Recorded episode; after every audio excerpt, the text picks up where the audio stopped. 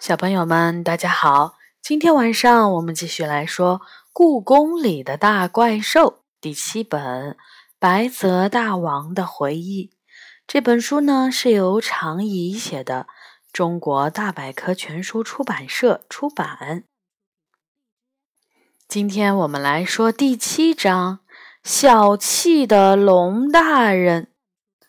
梨花病了。那只平时骄横、喜欢热闹、想甩都甩不掉的故宫第一八卦猫，此时却半闭着眼睛，四肢摊开，躺在珍宝馆的角落里。唯一能让人看出它还是活物的，是它的前爪偶尔会颤抖一下。它这样已经躺了三天了。三天前，我拿着猫罐头来珍宝馆喂野猫时，发现总是抢在最前面的梨花没有出现。我被小黑带着走了半个珍宝馆，才在一个角落里发现了生病的梨花。我把梨花抱到妈妈的办公室，让它趴在我的膝盖上，给它喂水。把他最喜欢的金枪鱼味猫罐头放在他的鼻子前，但他连眼皮都不抬一下。梨花只有七岁，按照猫的平均寿命算，它还年轻力壮，远没到要老死的时候。我从没想过可能会这么早失去它，我最好的猫朋友。我几乎把它当亲人了。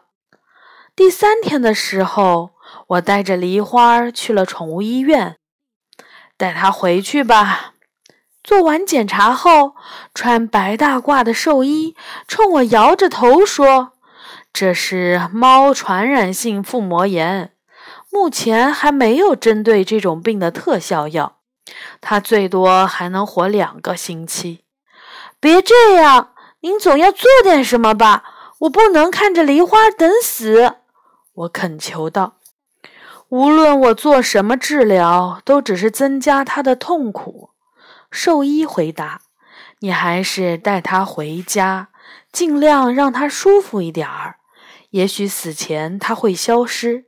猫总不愿意死在家里。”不，我不会让他死。我把梨花抱起来，扭头就走。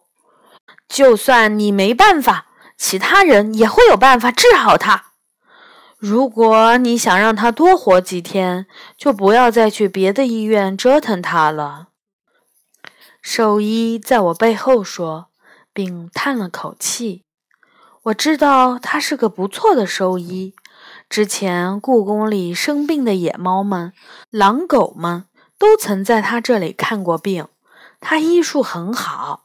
而且很有爱心，但是我仍然接受不了他判梨花死刑的事实。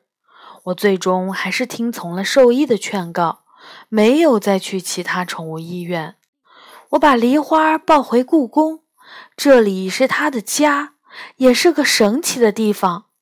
我想试试看会不会有奇迹发生。我先找到了故宫里年龄最大的野猫咪姥姥。它原本是只叫咪咪的野猫，但因为特别长寿，慢慢的大家就都叫它咪姥姥了。永寿宫的管理员说，它已经足足有二十岁，他自己则称已经快三十岁了。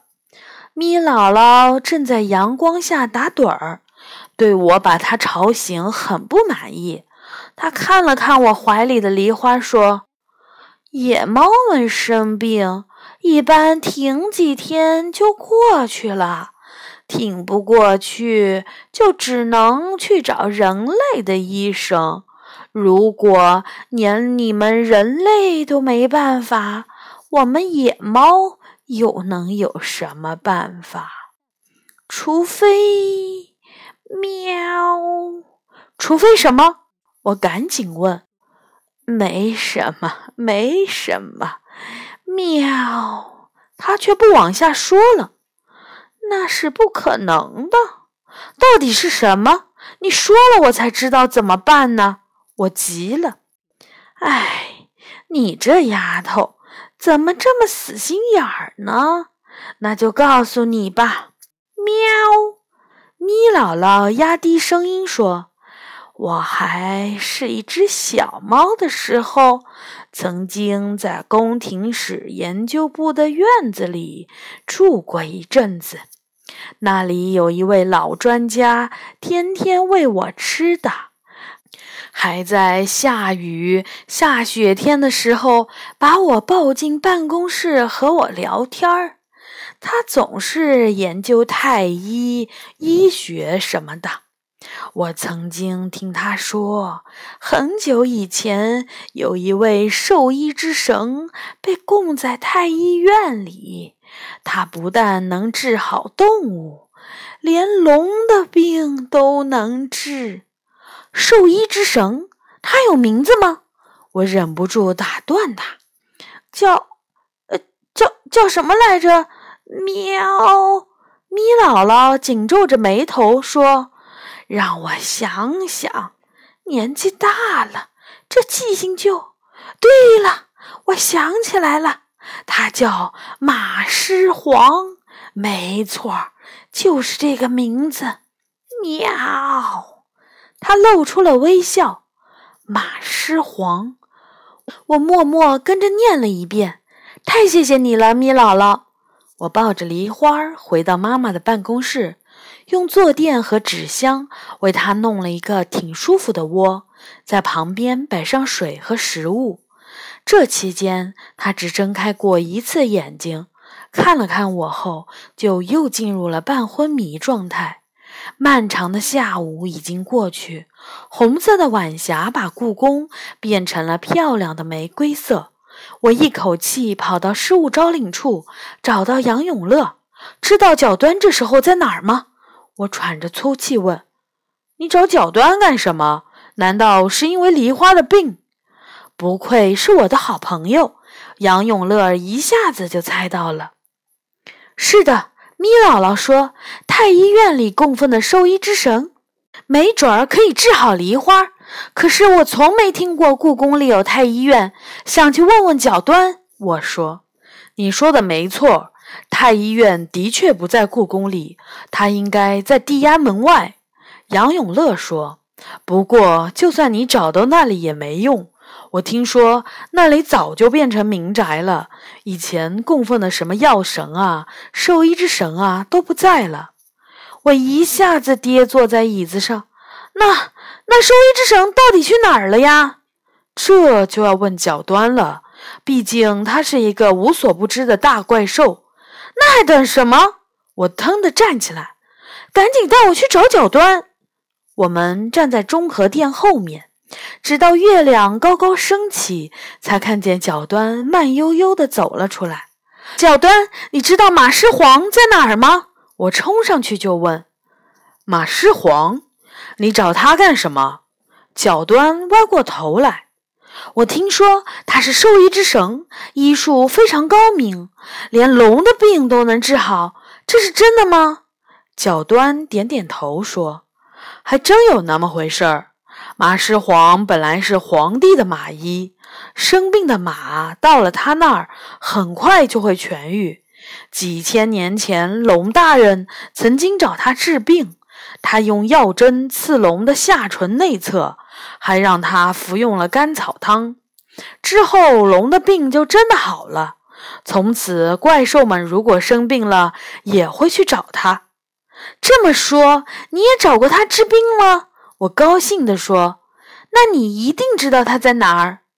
虽然没找他治过病，但我的确知道他在哪儿。”角端回答：“在哪儿？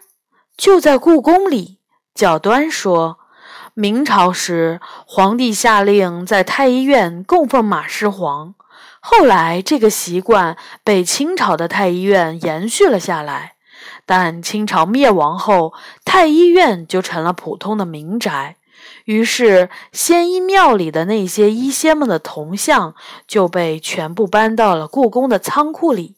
马师皇也跟着过来了。太好了，我这就去仓库找他。等等，小端叫住我，有件事你必须要知道。马师黄虽然医术高明，却很财迷。他会要钱。我想了想，说：“没关系，只要他能治好梨花，我会想办法凑钱给他。”我和杨永乐跑到了宫廷部的药材药具库，和医学相关的文物一般都收藏在这里。野猫七七正在逗弄一只小老鼠，看到我后就一路小跑的迎了过来。李小雨、杨永乐，少见啊！喵，七七，你认识一位叫马师黄的神仙吗？我问。你说马老头儿，他这时候一定在景山上采草药呢。喵，七七回答。谢谢了。我们一路穿过神武门，沿着山道爬上景山。夜雾中的景山，彩灯闪耀，比故宫那些宫殿还要绚烂。刚刚爬了一半，我就发现一位白发老人蹲在山坡上，手里拿着一朵紫色的小花。他会是传说中的马世皇吗？为了避免认错人，我轻声问：“老爷爷，这么晚了，您在山上干什么呀？”老人没回头，举着手里的紫花说：“这月见草。”可是相当好的草药，要是碰到那种皮肤发红、血液凝固的马，吃这种药再好不过啦。我忍住心里的激动，问：“这么听来，您好像是一位经验丰富的兽医？”“哈哈，兽医？我可不是普通的兽医。”老人骄傲地说。我是兽医之神，我们可算找到您了，马神医！我大声说，我的话把他吓了一跳。马师皇慢慢转过头，看着我们问：“你们在找我？”“没错。”我一个劲儿点头。“我想请您救救我的猫，它叫梨花，是故宫的野猫。”猫。他满脸嫌弃地说：“我可从没治疗过猫，我只为骏马和神兽治病。可是对一名医生来说，患者不应该分高低贵贱啊。”杨永乐忍不住插话。马师黄挑起眼角：“你说的好像很有道理。好吧。”那我就破一次例，让我治疗一只野猫也可以，但是你们付得起诊费吗？没问题，只要您能治好梨花，我一定凑钱给您。我满口答应。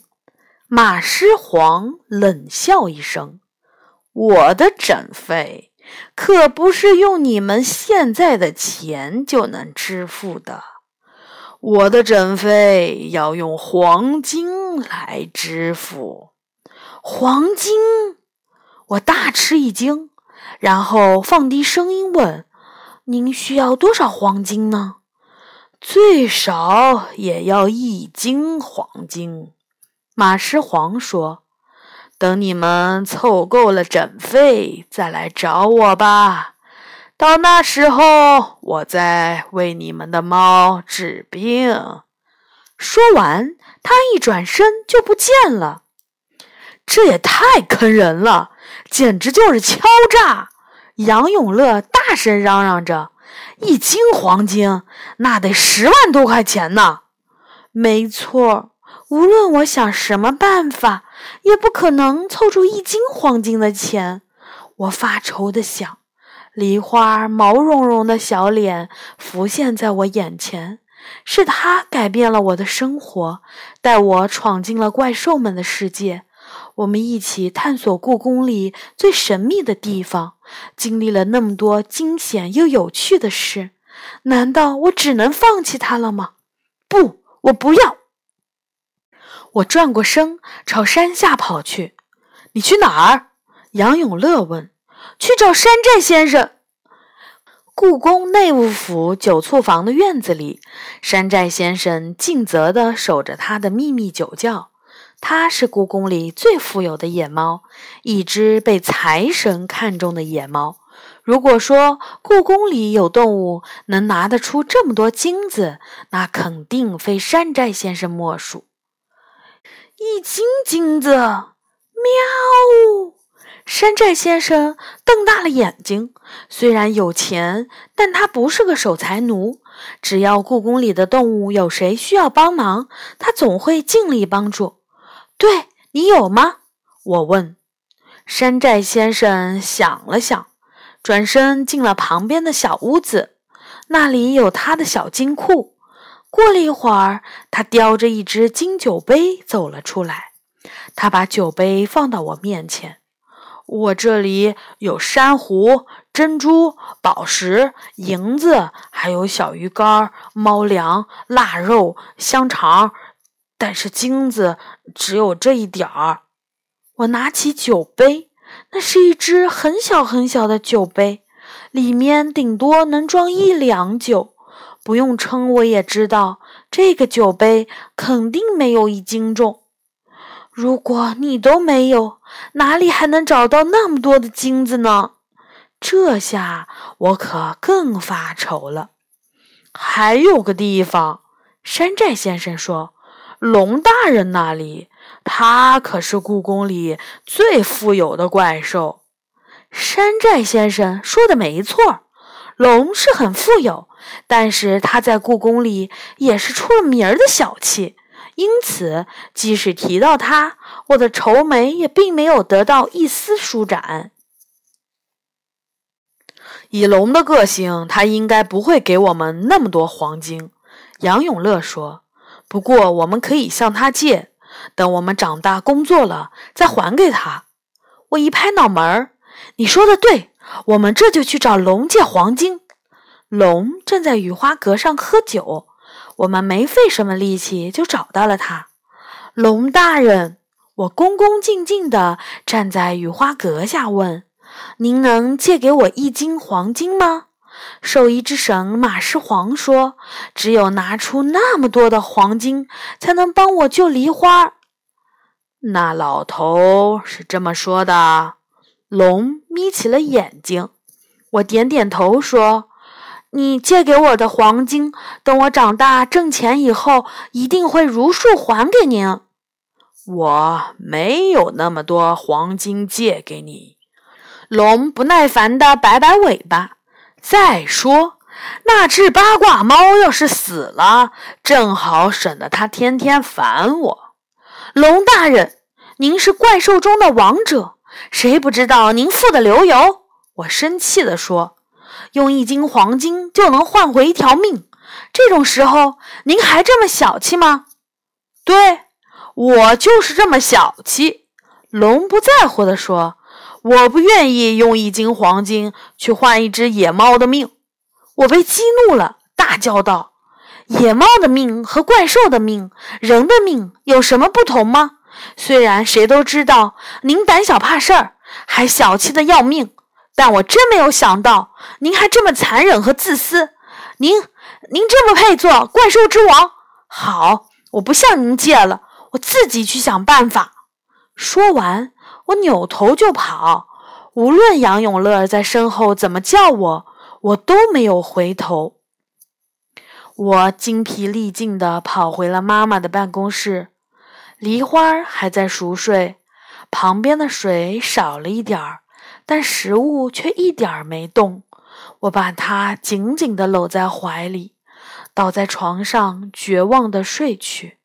一斤黄金，对我来说真是太多太多了。第二天，我急得像没头苍蝇，仍没能想出弄到一斤黄金的好办法。第三天，也就是梨花生病的第五天的深夜。兽医之神马师皇却突然出现在了我的床前。您，您怎么来了？我吃惊的从床上坐起来，使劲的揉了揉眼睛，这不是做梦吧？我是来给那只野猫治病的。